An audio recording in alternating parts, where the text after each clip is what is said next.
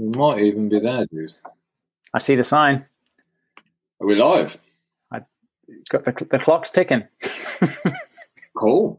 I'm just going to check, dude. You might want to share this. Yeah, we are live. We've been live for fourteen seconds, dude, and I don't even know what I've said. Um, Reginald, you might want to share this onto onto your Facebook page. I can do that. I will. I will cool. do it. Hello, Amy. How you doing? Uh, yeah, if you get that shared, dude, because um, you've got way more followers than me. People listen to you. Nobody listens to me, dude. You, you yeah, you got you've got a tidy little following. Well, I've been I've been chipping away for a few years. Yeah, I know. I keep forgetting that. Hello, Kate. How you doing? All Arjuna's fans are in, dude. When I do these, nobody turns up. You're here. Aww. You draw the crowds. You done that? You shared it? It's uh, it's got the spinning wheel of spinning. Cool. Well, but yeah, cheers. It's happening. Cheers, dude. Thanks for joining me, man. I'm uh, cheers. Yeah, we were gonna have a, we were gonna have a beer. I texted Arjuna before. I said, "Should we have a beer, dude?" And Arjuna said, "No, because uh, I'm on keto." Isn't that hard? Tell us about that, dude. What what's uh, tell tell tell people what keto is, and then tell people why you're on it. Keto, a high-fat, low-carb diet. And I, I really just thought I'd give it a shot because I, I'm not a big carb fan anyway. And, and I was listening to these podcasts about how, how cool it was and how many benefits there were. And um, How long have you been doing it? Three months. Oh, shit, dude. Yeah. yeah. Most people usually say, oh, a few days. How are you feeling? I love it. I love it. It's it's my way. It's my way of eating. I've you know I never had a lot of fat to lose, and I've lost fat, and I've got more energy, more clarity. So basically, just feel... eat meat all day. No, I have like a bed of veggies, uh, a layer of fat of some kind, and then a bit of meat on top. So it's perfect. Well, here's my psychic. I, I think one day you'll go vegan. No, no, I've been there. Oh, okay. What happened, dude? You saw the light and decided that you were missing out. I, I had cravings. I was got skinny. I got pale. I got lethargic. Um, it wasn't good for me. Yeah. No. Dude, anyway, Arjuna, you are one cool motherfucker. Let's start with that. You are also an Ishaya monk, right? There you go. Cool, there you go. I always say to everybody, Arjuna is one of the coolest dudes I've ever met. Um, and I found a monk, an author as well of this fantastic book here, two hundred percent Instruction Manual for Fully Living. You're a family man, um, and you are a teacher. Dude, tell us more. What have I missed out? Uh, that's about it. I I'm a, I love kayaking. I love eating. Um You know, I love life. It's me. Dude, how does one man become, how does one man um, decide that he's going to become a monk? Well, uh, I, I, do you know, I was living in a place called Wanaka in New Zealand, which is a, a ski town. And it's beautiful. There's mountains and lakes and um, just beauty everywhere. Like I could go running and I could kayak and I could I, I snowboarded all winter and and everything was set up just beautifully. And I was so confused because I'd never felt so unsatisfied, so discontent. And um, yeah, I, I I realized my what my culture had said, this will give you success, did not equal success to me. It, the outside picture was only half of the thing, and and without any without the sort of the inner connection, the, everything successful didn't added up to nothing. You know? So, dude, what does what does being a monk mean, man? What's it all about? Because you know, I know I know you, but I don't really understand. I don't really know. I'm not educated enough to know what a monk is, what a monk does, how they live. So, dude, educa- educate us because uh, yeah. yeah, I'd like to know more. And before you start, dude, check this out. Check out the technology here. So if you want to, yeah, thank you. If you want to follow Arjuna on uh, on Insta, there you go. And I should give cool. a some more. There you go. Well, I was trying to share this on my page and I failed. So sorry, I gave up. Oh no, no worries. Yeah, do tell us what. How does how does a monk live their life, and how is it different uh, to average Joe? I think. Well, for me, at least, for the Ishaya monks, is is for me, it's uh, holding myself to a higher standard, to not settling for less, to really living, well, a copy of my book, um, two hundred percent of life, embracing not just the enjoyable, the the good here in the physical world, but really having an inner sense of being that can't be shaken.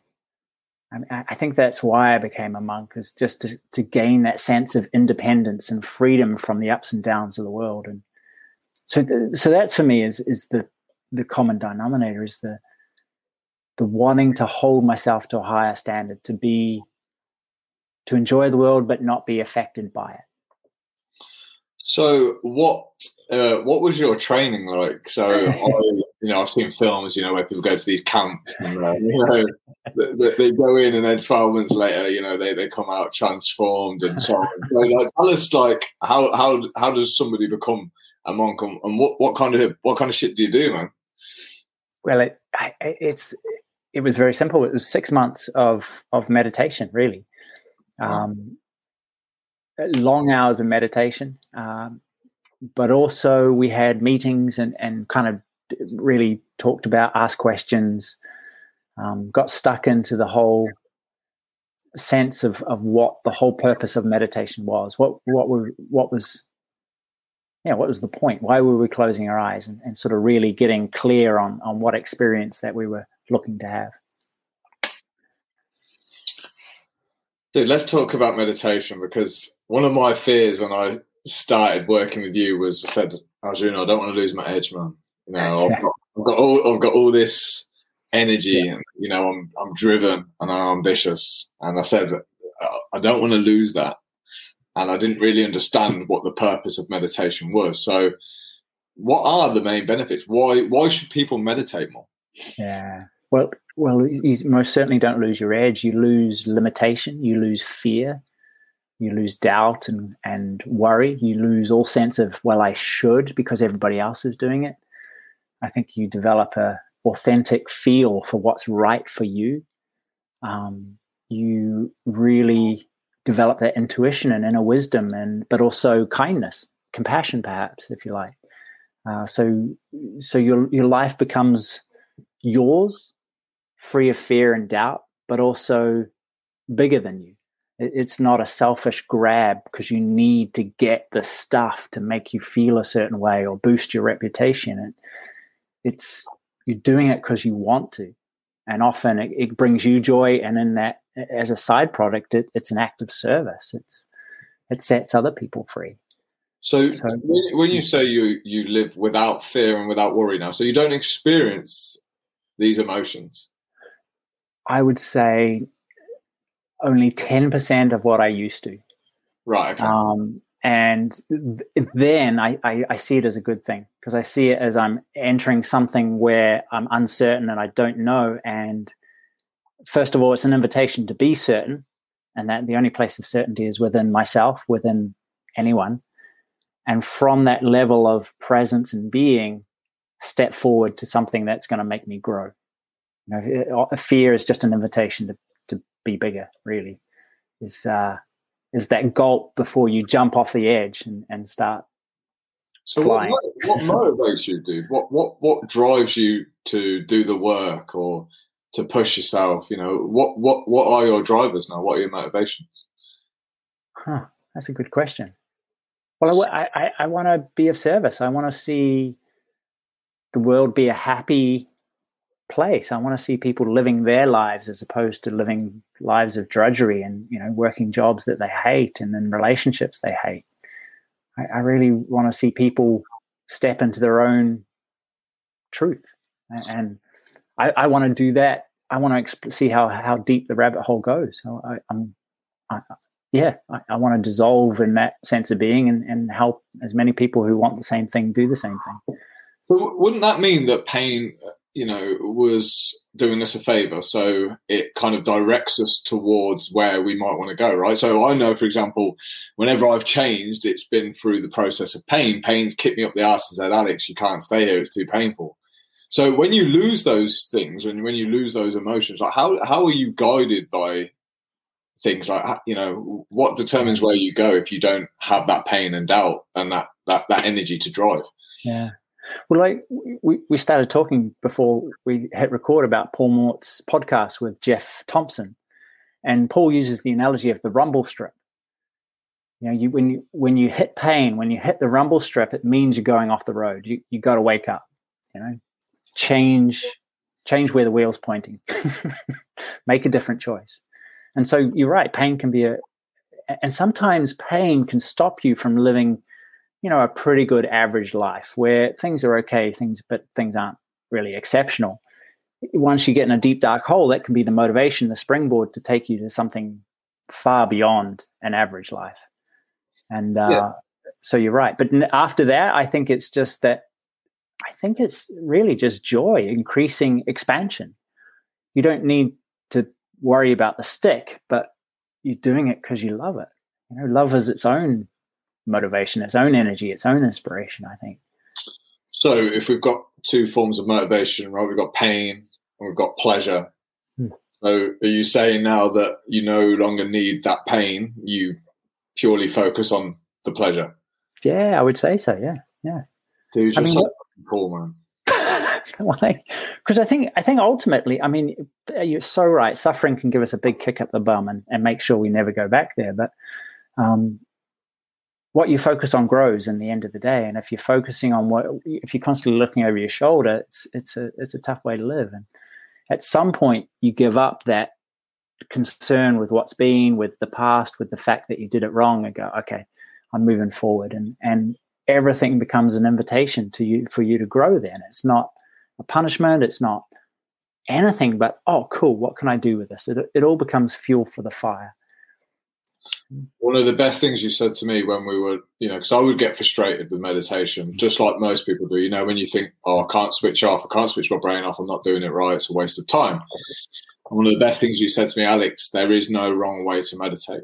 And, and that really helped me. So in terms of, you've already mentioned pain, and I guess let's go into depression and anxiety and stuff.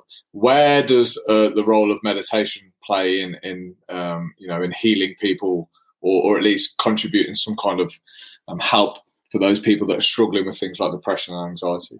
Yeah.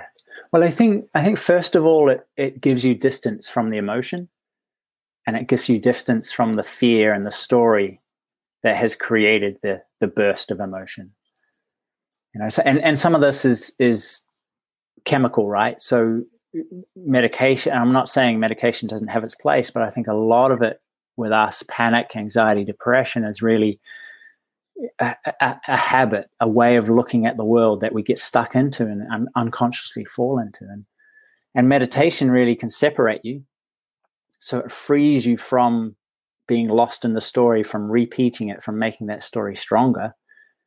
A- and in that, you can sit with it and let the emotion do what it needs to do, just to move. It'll bring you acceptance and awareness, so it, it can shift fast. What most people do is we're afraid of intensity, so we go like that to it and try and squash it, push it away, deny it, block it out. Have you read that? No, it's the Jonathan, Johan. Oh, I, I might have heard a TED Talk. Yeah. One. He's great. Um, he says that, like, of course, you know, our brains have a role to play, mm. uh, but it's not always, it's not just that that contributes t- towards the way we feel. So psychology and environment and circumstance and how we manage life plays a huge role in things like depression as well. So it, obviously you, you will have worked with a lot of people, right? You will have helped a lot of people that I guess were in pain. What would you say you, um, if there's any patterns that you notice, what would you say causes people the most um, pain and, and suffering? I, I think I think underlying all of it is resistance, is a, um, a a denial of reality, a sense of this should not be happening to me. Um, and the fact is it is, but in our resistance to it, it just builds and builds in pressure, and it, and it creates a blowout in terms of anxiety or um, trauma or, um, you know, all, all kinds of things like that. So, but but really, anything, believing that it's my fault that I'm experiencing this. You know, and everything from child abuse to, to war to a car accident to, to seeing your kids injured. You know, it's it's my fault. I did wrong. I should have done something different. I'm an idiot. Do you know, all of that? And and really that self-abuse, that self-violence creates that resistance and that, no, I shouldn't, I shouldn't be seeing this. And, you know, our society piles on top and says any kind of intensity is wrong. We want to make you comfortable. Comfort is the way to be. But, you know, as we began this, we won't be comfortable.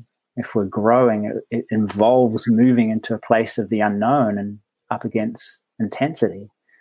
It doesn't have to be a problem, but we see it as a problem and we resist it and we say, again, I, I don't want this. Um, so th- th- that's, I think, acceptance, awareness and acceptance of, of what is, is a beautiful way out of that.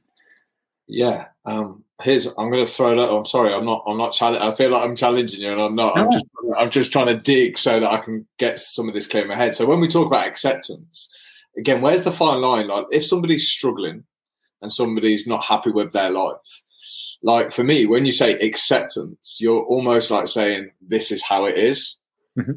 therefore not wanting to address the situation or not wanting to change it. Yeah. Like, what's the difference between getting to that level of acceptance that you're on about, but not having crushed hope for the sake of acceptance? Yeah, yeah. No, you're spot on. And, and it's got to have two things, I think. You do have to have hope or a goal or an aspiration, uh-huh. but then you have to break it down to what's happening right here today. And, and the pure acceptance of the facts allows you to see the facts clearly.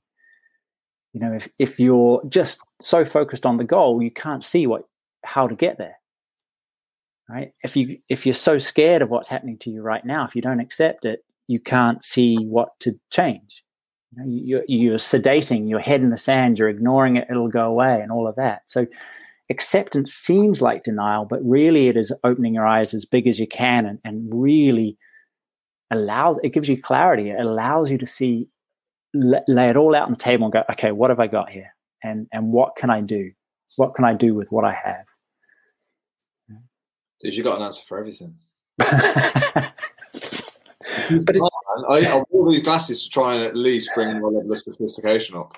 But you're, no, you're, you're just up there. Just up there. But this is great because you really do understand it. Uh, and again, I, I don't want to, to sound like I'm always slagging off various coaches and stuff, but some people don't really understand what they teach. Uh-huh. My experience from working with you is that you've practiced it so much that you really have a deep level understanding of what meditation is, what it does and how it can help people. Yeah. Well, I hope so, because, you know, otherwise I'm useless if I can't. Yeah. And I think it comes back to our own experience allows us to help others. You know, mm. and, and perhaps that's the saving grace in all these experiences that are unwelcome and unexpected, is that you can live through them if you know that you one day you will help somebody else. Mm. That, you know, there's no point reading off page nine of this book. You know, it's, as you said, it's empty. But if you experience it, if you come to terms with it, then you can truly help millions of people. Dude, this is how you sold meditation to me. You were like, Alex, if you're reading this book and you're trying to get better at something, you know, business, um, whatever it is, like if you are present and actually reading it and actually absorbing the information and being focused purely on what you're doing, then you can link that with drive and ambition. You can get better by being more present. As soon as you said that to me, as soon as you offered me a potential, I, I was like, right, I'm interested. Because I'm not I'm not really interested in just sitting there doing nothing. But if I consider it as training or, you know, training my attention, but, you know, that that turns me on way more than the idea or the concept of just sitting there trying to be chilled out. Oh, yeah. Yeah, no.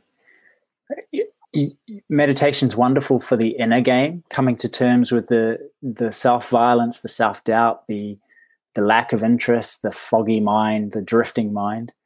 But it's also wonderful for the outer world. It allows you such a foundation to enjoy, to be effective in everything that you do. It, it has to be both worlds. It has to unite the whole one thing. It, it can't be either or. We're not choosing to have a spiritual life or have an active, f- f- ambitious life. You can have both, and, and we've been sold short. What is a spiritual life, dude? What, you know, when we say the word spiritual, what what what, what does it actually mean, or, or what does it mean to you? I think that I think that I would break it down into the, this two the two worlds of doing. There's a world of doing out there where you achieve and get and take care of your responsibilities. Um, a world of experience, a world of possessions, a world of things and stuff, people. Yeah. And then there's the world of being, a world of presence, a world of um, depth. And, and perhaps that's a different word, of, word for spirituality. Uh, the more subtle, yet probably more constant, more real world than, than even the world, the doing world, because if you look at it, the external world is constantly changing. It's constantly shifting. The only stability really is is your being, is your presence. It's, you know, what that sense of looking through your eyes at the screen, if you rewind and take it back, who who is it that is looking? Who is it that's listening? Who is it that's sitting in the chair, feeling the chair rise up against their body? That sense of you, that sense of your being hasn't changed your entire life. That's been the one constant. And yet we've been so far in the doing world, the getting world, that we've forgotten the constancy, the peace, the the clarity of of the internal being. So, so do you think the only way to come back to your true self then is through meditation, or do you have other practices? So, you know, I'm very interested in this, you know, who who are you question, you know, who's the real you? Because I believe over years, you know, we're conditioned and, we, you know, we might be just slightly off path, but over fifteen, twenty years, we can end up over here. So, like, how do you bring somebody back to, to centre? Because there's got there's got to be a more complicated answer than just to meditate, right? Don't tell me it's that easy. Otherwise, I've been fucking wasting my time for the last fifteen years. I should have just meditated every day. Well, it, it's got...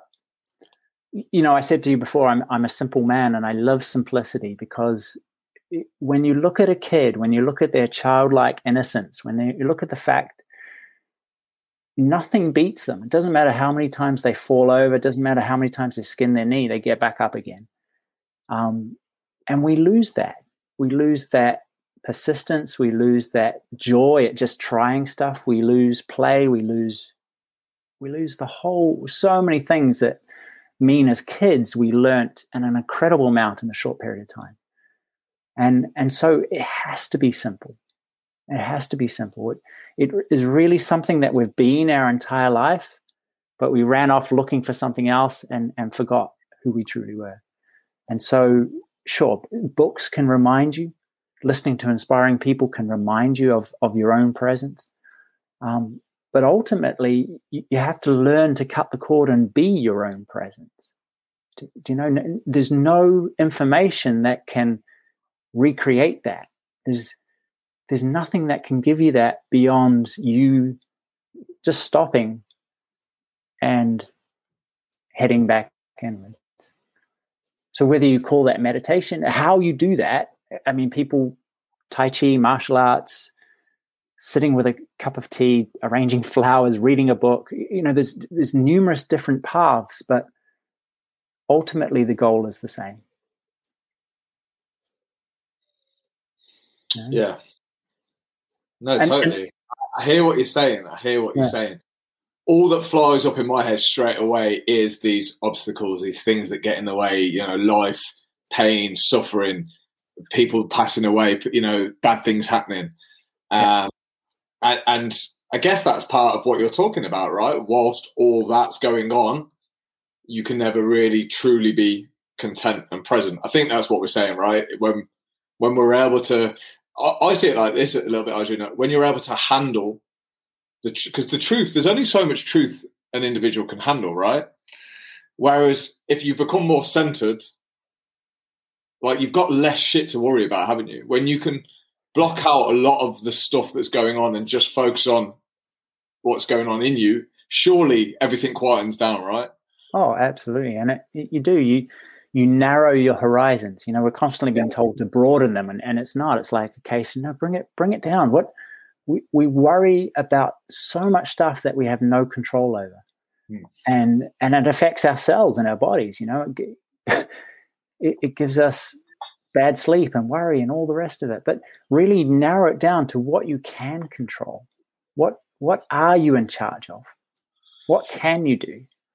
And That's and it's so little, you know, and, and that makes what you what you actually carry, what you actually have to do is so small in comparison to the way it used to be.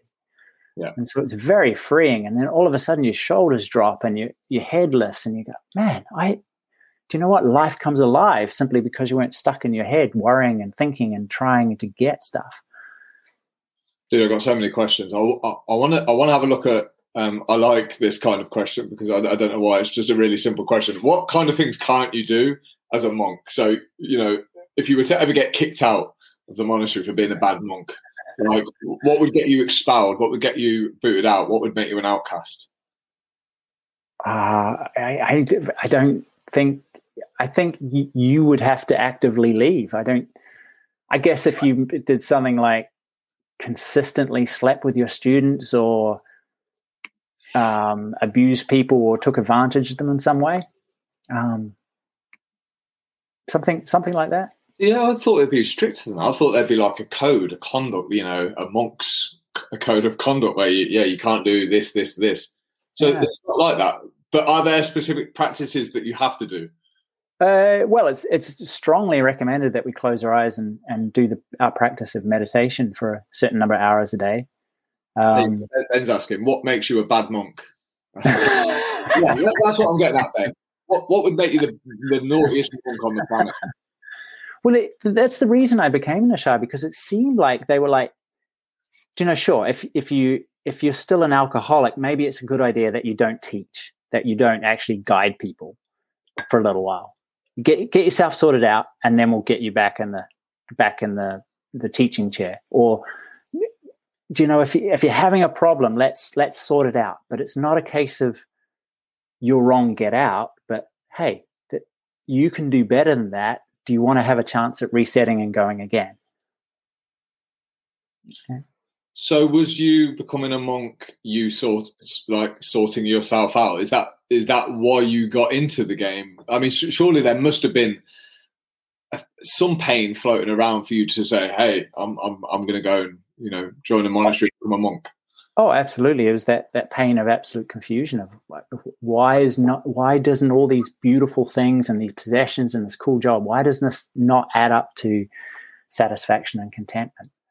That was ultimately it, the confusion of feeling lost, even though I had everything that should have been equaling success. How do you become a monk? From uh, Mister Ryan McGill, and do you have to pass? A, do you have to take an exam? Do you have a pass? A- no, well, I mean, the, you meet the the, the guy, the, my teacher. I met him, and um, just when I worked out who he was and, and what he stood for and how he could help me, I was like, "Could, could you be my guide, my teacher?" Um, he said. Um, After a few questions, I can't remember what they were, but he said, sure. And then he, uh, it was uh, three days of silence and fasting, and then took some vows. And that was sort of my, my first level of vows, which lasted for a year. So your life's no, it's not massively it's no different. different yeah. No. Here's me. This again, this is how an educator I am. I, you know, you hear somebody who's an Ishaya monk, you, you know, I think they walk around in the gown all day and, you know, sit in the corner and, yeah, don't speak to anybody, don't, never drink, you know, all that kind of stuff. But I guess um, I guess it's not true and I'm wrong. Not for the Ishayas, but for some monks, for some spiritual paths, there are, you know, the vows of celibacy or uh, poverty where they give all their possessions. Or, Ooh, what, why would you, as a, as a as a dude, right, in say you're in your mid-twenties or thirties or forties, fifties, whatever, why would you why would you decide to go down that route? Well, I think go, like, I'm not, I'm not going to have sex ever again. Why? I'm like, if you live yeah. once and you were on about being, why would you do that? What yeah. drives somebody to do that, dude? Well, I think I, I could see, I could see why. It's either either you're so addicted to sex, either you can't walk down the street without you know, constantly having your attention shifting to women all the time, or men. Um, you, you maybe you're addicted to pornography, and so your answer to that is not come to terms, not change your relationship to who you're attracted to, and not change your relationship to pornography, but cut it all out. You know, there's, yeah. there's a school of thought that's just nuts. Just cut it out. porn, porn is a big problem for a lot of men. Oh, oh yeah. Yeah, I, you know, I was addicted to porn, but I realized it, it wasn't about porn, that it was about my relationship to it. I couldn't point the finger and say, it's it's the computer. It was like, nah, nah, that this is something I can control. This is something I want to come to terms with. And and so, yeah, that that, that was my deal. That was, that was wonderful because it showed me so much about addiction as well. Yes, well, that's what it is, right? There's a, there's a book, I think it's called uh, Your Brain on Porn, I think it's called. And I think I, I'm taking this quote from there. I think they were trying to do studies on the brains of men who watched porn versus those who didn't. Mm-hmm. They couldn't do it because they couldn't find enough men that didn't watch porn. So they couldn't do the study. They were like, where are these guys that don't fucking watch porn? Uh, and they were going, well, we can't find any. So you'll, you'll have to volunteer. Um, We've got Judy saying, my coach, Jen, uh, Joe Gledhill, a fellow Unstoppable member, bought me your uh, book, Loved Your two hundred percent. Being present is life-changing. Yeah. That's pretty cool. Yeah. Uh, is your book two hundred percent on audio? It's not. It's uh, a, it's one of these – I bought all these fancy mics and I just – lockdown happened and I've been trying to work out how to use it myself, but. Dude, this is where you need a compatibility coach like me. I, I would be all over you. This is where we're so different. I'd be calling you up every day if I was your coach. Arjuna, have you done that book yet? Have you done that book yet? And eventually you just do it just to shut me up. Yeah. There you go. Dude, you've obviously, this is your first book. You're writing one now. Um, tell everybody what, what that's about, because I'm pretty pretty damn excited to, to see your new content. Yeah, me too. Me too. It, it's just a it's a really short one. It's It's, it's talking about the two worlds of being and doing, of um, because so many, like we said, so many people believe that they have to choose. Are you going to choose ambition, or are you going to choose hiding away in a cave somewhere? Are you going to, you know, like we were saying, cut out the world, or are you going to cut out uh, your sense of spirit and being and presence? Do you know that we we kind of get presented with this unconscious choice? What do you want? Pick one. And I'm saying no. You, the the world. We are human beings, first of all. Choose for human being, your beingness, your presence, and let that inform everything that you do, everything that you say. So it's really a, a manifesto of how we're living half a life and the benefits of in, indulging in a spiritual life that that can give you for your sense of achievement, for sense of ambition, for for all of that. Dude, I feel really guilty because you're talking about being present and I'm just checking out the Facebook questions. Because I'm running it on two feeds, only one feed comes into StreamYard. So uh, Sean's asking, how often um, should you meditate to make a difference? Uh, I saw a study that said, uh, I think it was nine minutes a day. Nine minutes a day is enough to make your bla- your your physical cells in your brain more plastic, more flexible, so that you can let go of old negative habits and, and make new ones. So this could be what, twice a day for four and a half minutes, or or, or does it have to be in one sitting? I don't know. I, I imagine it was one sitting. I think there's a there's sort of a, a bit of a momentum that builds. But um, do you know there's there's so many nice little guided meditations that are nine ten minutes that you know you just plug one of those in and, and before you know it you're done. Yeah, I do like Calm and Headspace. I know I know we've spoke before about eventually, yeah. you know, it would be good to get to the position where you don't have, because I don't like the technology when I'm meditating, so I'd rather keep that away, but I do need somebody constantly reminding me, breathe, breathe, breathe, yeah. focus on your breathing, because within seconds I'm thinking about what I've got to do after, I'm thinking about what happened yesterday, thinking about what's for breakfast, all sorts of crazy shit. Um, comes into to my mind, and not even when I'm awake, dude. When I'm sleeping, my brain, I'm constantly dreaming and having nightmares all night long. I don't know what it's about, yeah. um, but I'm hoping meditation will help um, settle that down as well. I'm sure. I'm sure. Yeah, yeah. I, I think you know it, the reason you dream at night is to process stuff. Um, it, it's a defrag, right? And and sometimes some of our filing cabinets in terms of our bodies are just a total mess. So it's it's just a messy jumble of stuff. And so, yeah, the re- meditation does a powerful job of of defragging, of sorting, of of yeah. changing all of that up. So. I had my first, I think they call it lucid dreaming today. You know, mm-hmm. where you know you're dreaming in a dream. Like yep. you're, uh, yeah, I had my first one of those with nice freaky dude. So freaky. It's how I imagine taking L S D to be. Huh. Yeah. Like I've just had some mushrooms or something, but it was pretty scary. Yeah. But um, yeah. Ben, uh, Ben is saying, do you, uh, well, I think even I can answer this one, Ben. Do you think the more you meditate, the better you get? The more you practice, the easier it becomes easier. Yeah. Yeah. And, you know, g- g- having good guidance helps too. Just knowing that dude, you, you, when it's not about fighting your mind, it's not about destroying the ego. It, it really is about having a completely different relationship with it. Um, it's about stepping back from the washing machine of life. So you're not tumbled around by it. You, you're watching it through the glass. And in that detachment, in that just awareness, it, it slows down. Not because you forced it to, but because you weren't interested in feeding it or stopping it or, or battling it.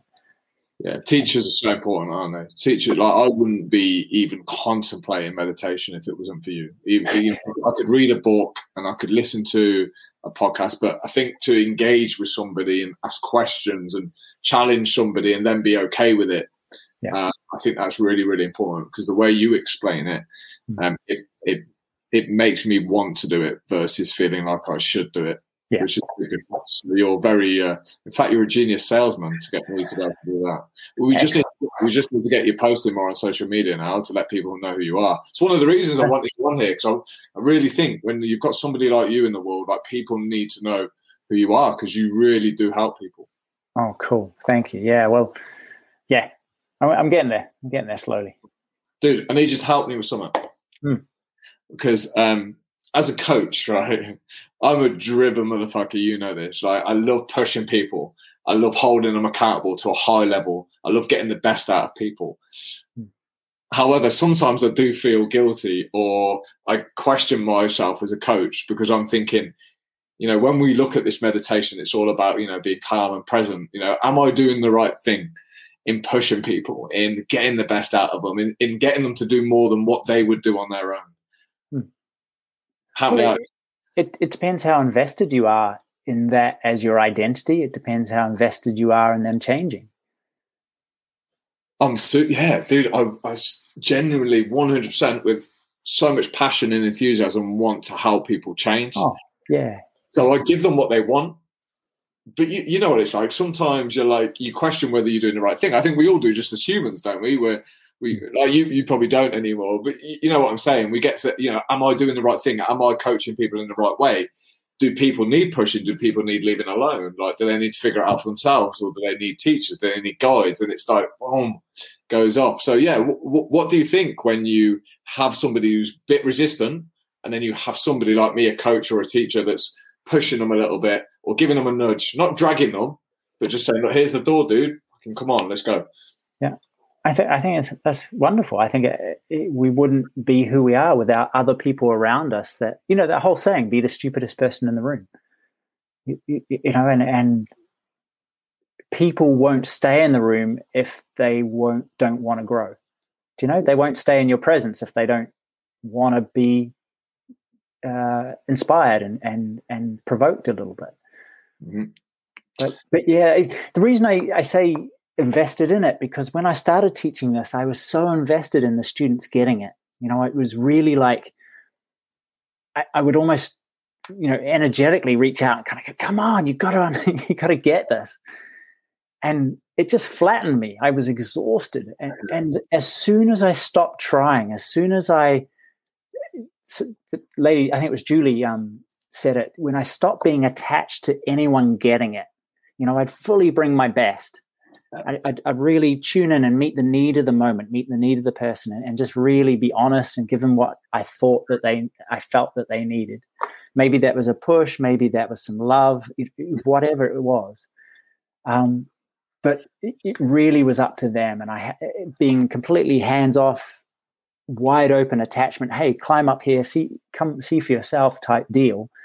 was a lifesaver, because it was, it was, uh, you know, it was, as you, I think the saying is, be a lighthouse, not a tugboat, right? Yeah. I find it hard because I am invested in my clients' results. Like, you know, and that's what they like about me as well. But like you say, sometimes, you know, you can carry their frustrations. You know, you want them to do so well and you can see that they've got more in them and so on. Do you never get frustrated at your clients who don't meditate? No, not anymore. No. Well, not anymore. Right, okay. No. Yeah. No. It's, it, Even if you know, you know that meditation could be the thing that fucking saves them, man, that could take them up to the next level. There's this person in front of you, all this potential, that, and they're suffering. And you're like, if you just meditate for t- nine minutes a day, your life will be better. You still don't get frustrated. No.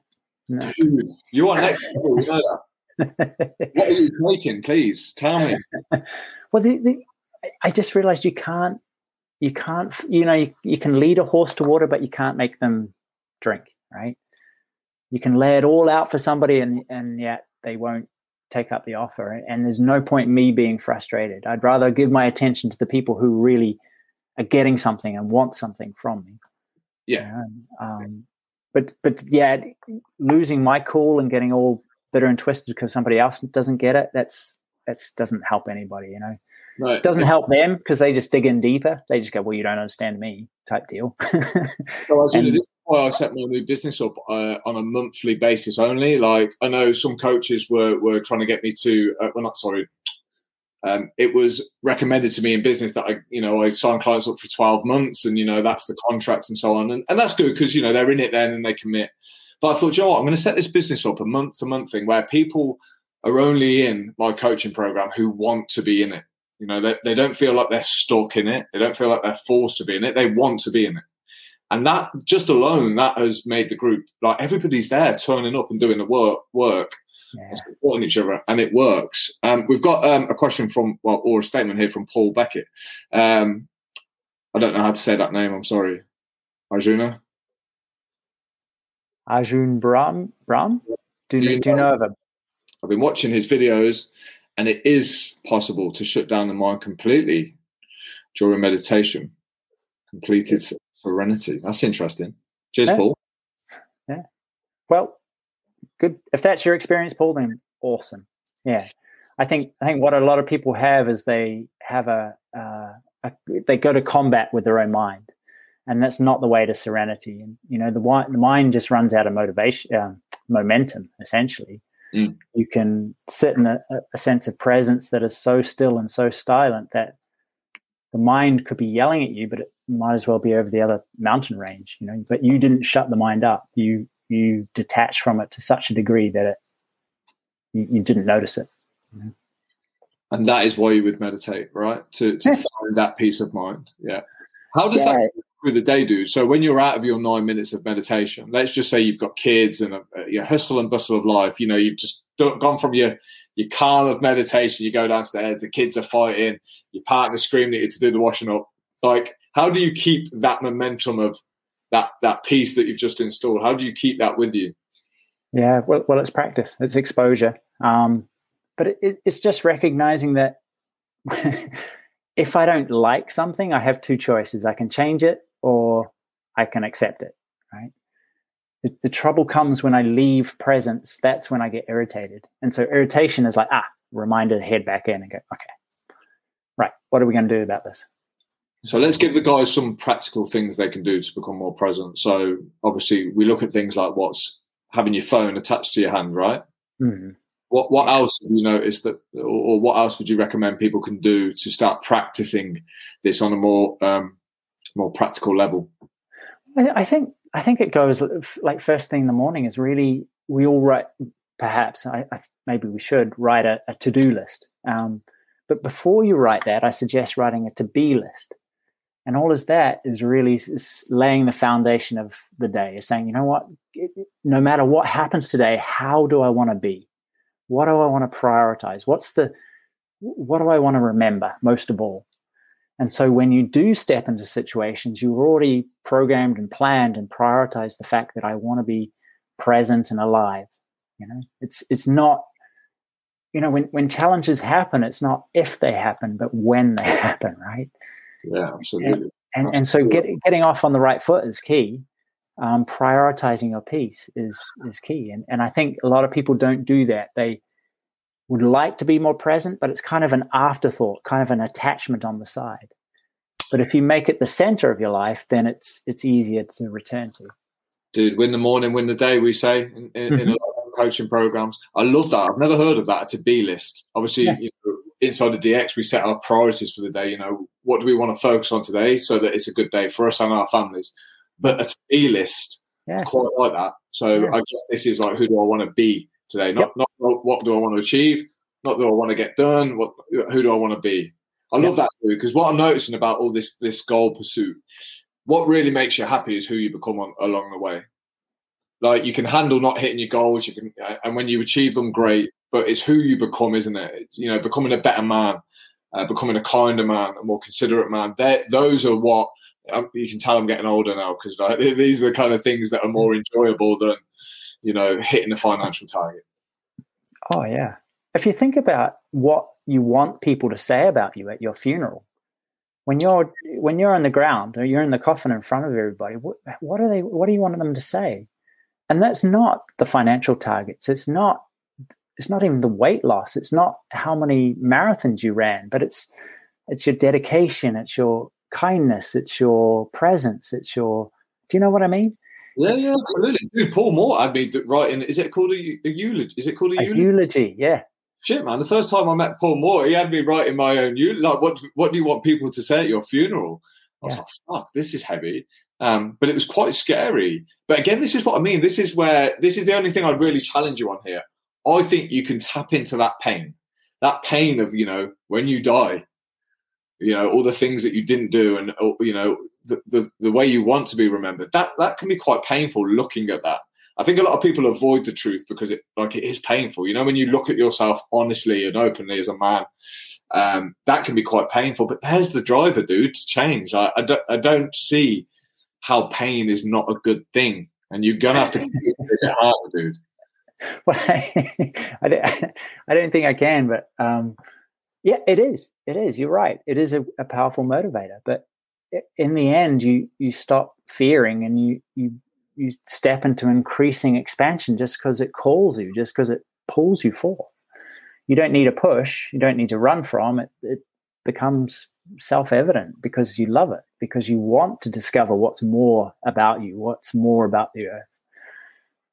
Arjuna, I think some things can't be taught. You have to experience them. Oh, everything. Yeah. And I think this is one of those things. So where I find myself now, if you'd have tried to teach me these things about the materialistic things not being the things to go for, I wouldn't, I would have, I would have said I understand it, but you have to experience it hmm. to really do that. Uh, my mum's on, my mum's on the call up. Um, Arjuna, you have a karmic present. That's because my mum's used to being around me all the time. But that's the thing. Be, like you said, it the the achieving, the chasing of more is so valuable because it shows you so much about yourself. It shows you so much about your limiting beliefs, about your reactions, about your how you get wrapped up in, in success or failure. Um, it shows you so much. If if you're willing, the, the, the whole finger, though, points back at yourself and how you can be more free. So a, a, a chase for more is a great thing, a great thing, but it only becomes empty when you don't point the finger back at yourself and go, who am I? You know, it's, how do you learn? How do you learn without setbacks, without pain, without fucking up? How, how do you learn when when you're so present and cool like you are? How do how do you take new lessons on board? When when do you when do you grow your resilience if if, if you're not putting yourself through pain? I think this is the bit that I'm missing. Like for yeah. me, that's where my best growth has come from. The worst times, it's made me stronger. Like, do, do you think there's Do you think there's other ways of building that resilience, or do you think you only have to go through a certain amount to build resilience, or do you not think you need to, to visit that place at all?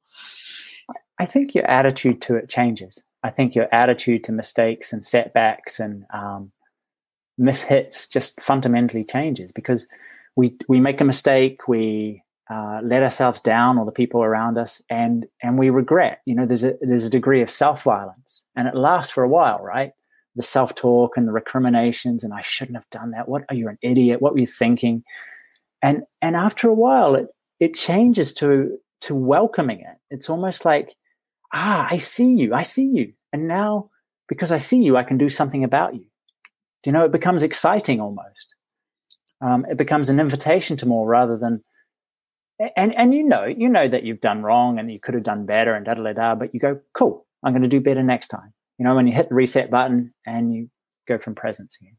So it's not like you don't learn. It's just that you don't punish yourself repeatedly for it.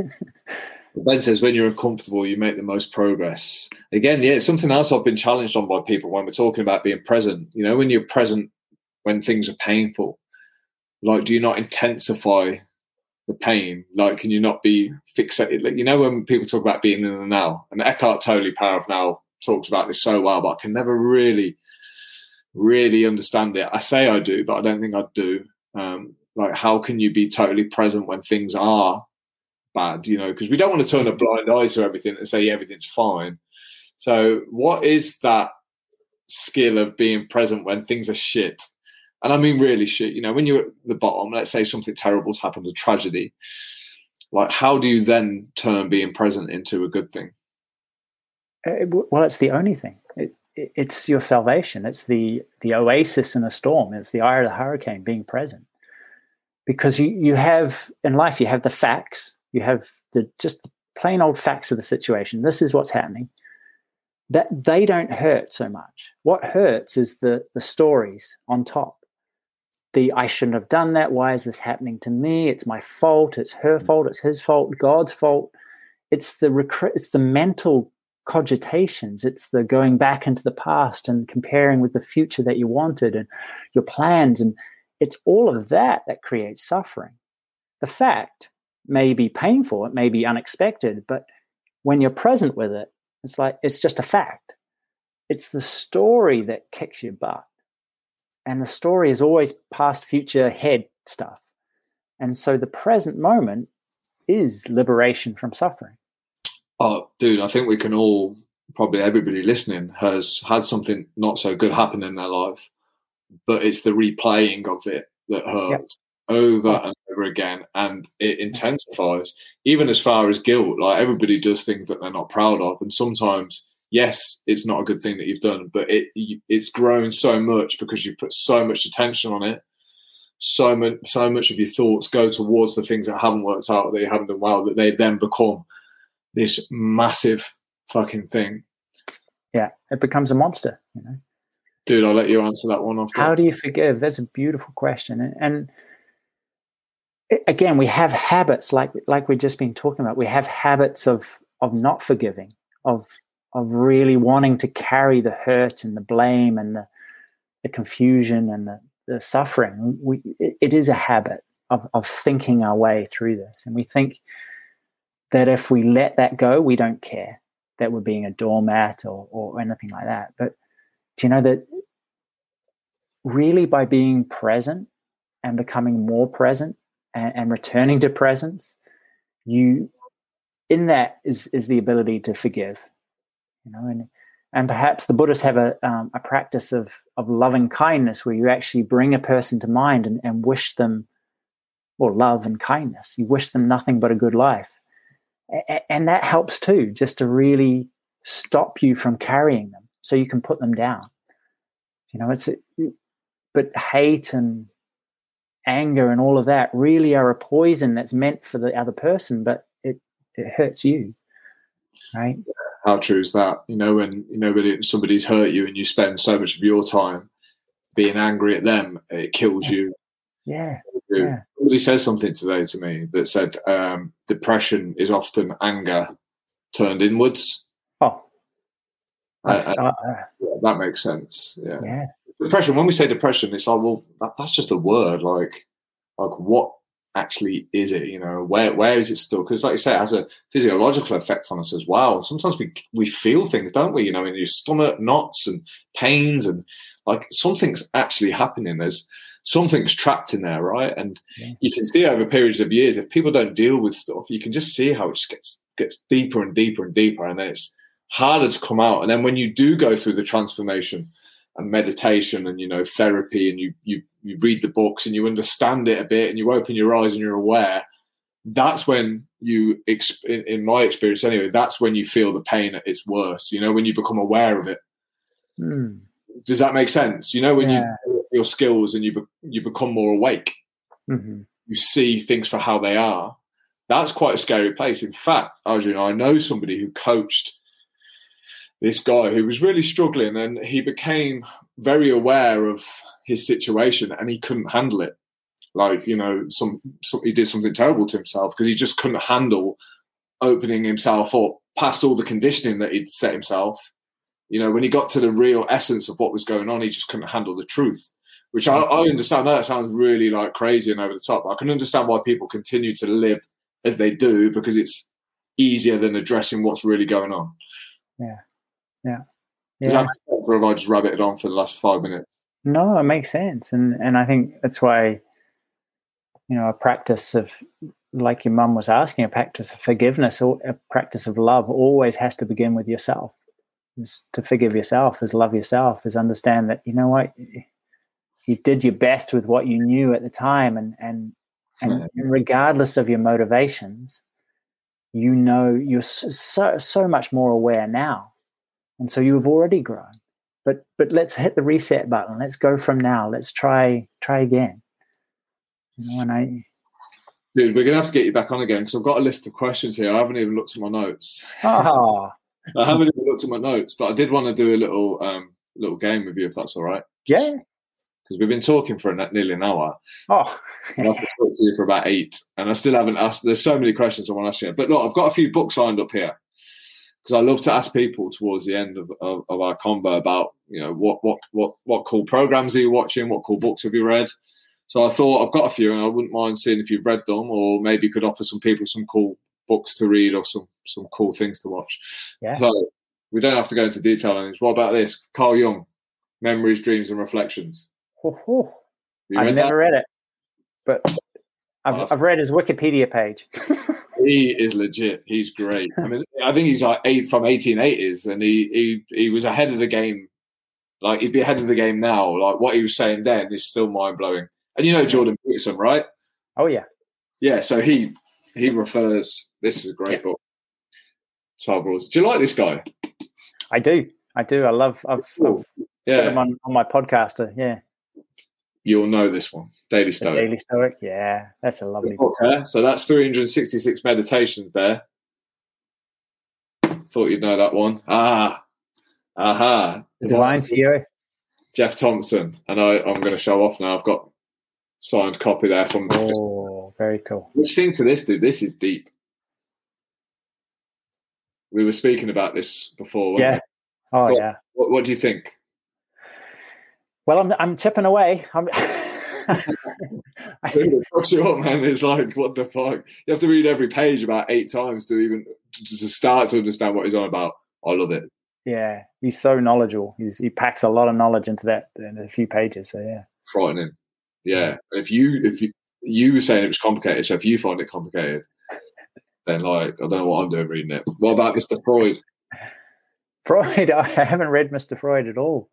Sick, mate. The War of Art. Steven oh, Pressfield. Yeah. Great book, yeah. right? Last couple. Reasons to Stay Alive, Matt Haig. Oh, wow. Yeah, never read it, but I, I, I've I've picked up some quotes from him and love it. Yeah, he's on Twitter. Uh, he's on Instagram a lot. Yeah. Uh, yeah, I'm not sure. And then next yeah, again, just made what, a lot of sense from his TED Talk. What about this guy here? What about this guy? Just rubbish. What a legend. Dude, what, what books should people read? What should they read? Yeah, if somebody wants to just maybe learn a little bit more about meditation or start to experience some of the things we've, sp- we've spoken about, where should they start? Maybe what should they pick up? Where should they head? What sources should they go to? Oof. Um... See, see um, you know, I think there's so many good apps that te- teach meditation. I, I think going to a book is probably, I, I, for my preference, it's better to hear it in my ears. You know, when I'm when I'm being taught, if it's not an actual person, then I like to be talked through it. Mm. Um, so that's why I haven't, I don't really know any books. Um, there's one, there's a guy called Anthony DeMello, and he, he wrote a book one I picked up a long time ago called Awareness, and that's that is so powerful. I mean, what's his name? Anthony DeMello. D D E M E L L O, and yeah, he's he doesn't pull any punches. He's he's just like, good, yeah, dude. I need to, need to stop buying books. I mean, behind me, I've got, got a shelf that I've, I've put a shelf in my office. I've got a shelf in my bedroom now. I've got a big crate in the shed up there with books. It's like, like you just mentioned that book. I'll go and buy it now. Yeah, I mean, I will read it, but I'm just just terrible. Um, yeah. If the, you were going to recommend anything, um, like you said, like an app, is there anything in particular that you have come across that you think is cool? The, the um, I just I just did the free sessions on Waking Up with Sam Harris. Okay. Yeah. Uh, Dude, Ben's saying here he wants to listen to you on audio. Cool. Well, June twenty twenty. Dude, and we all said in, in D X, didn't we, in Discipline X, like, without coming on too strong, your voice has such a smooth, soothing effect. We could all just sit there and listen to it all day long. Awesome. Yeah. I yeah yeah. All right. Oh, yeah, twenty twenty. When you, in fact, Ben, let, let's hold him accountable now. Let's gang up on him. Oof. Whether he's a nice guy or not, let, let's get him. Let's let's pin him down and find out when he's going to have his audio book done. All right. Well, I need some help because because when I record my voice, I just all I hear is the. Do you know all the lip sounds? Dude, I haven't heard that once. Well, it comes... Yeah, anyway, I've got, I've got to tweak it. People are demanding it now. Stuff's demanding it. You need to get your book for it.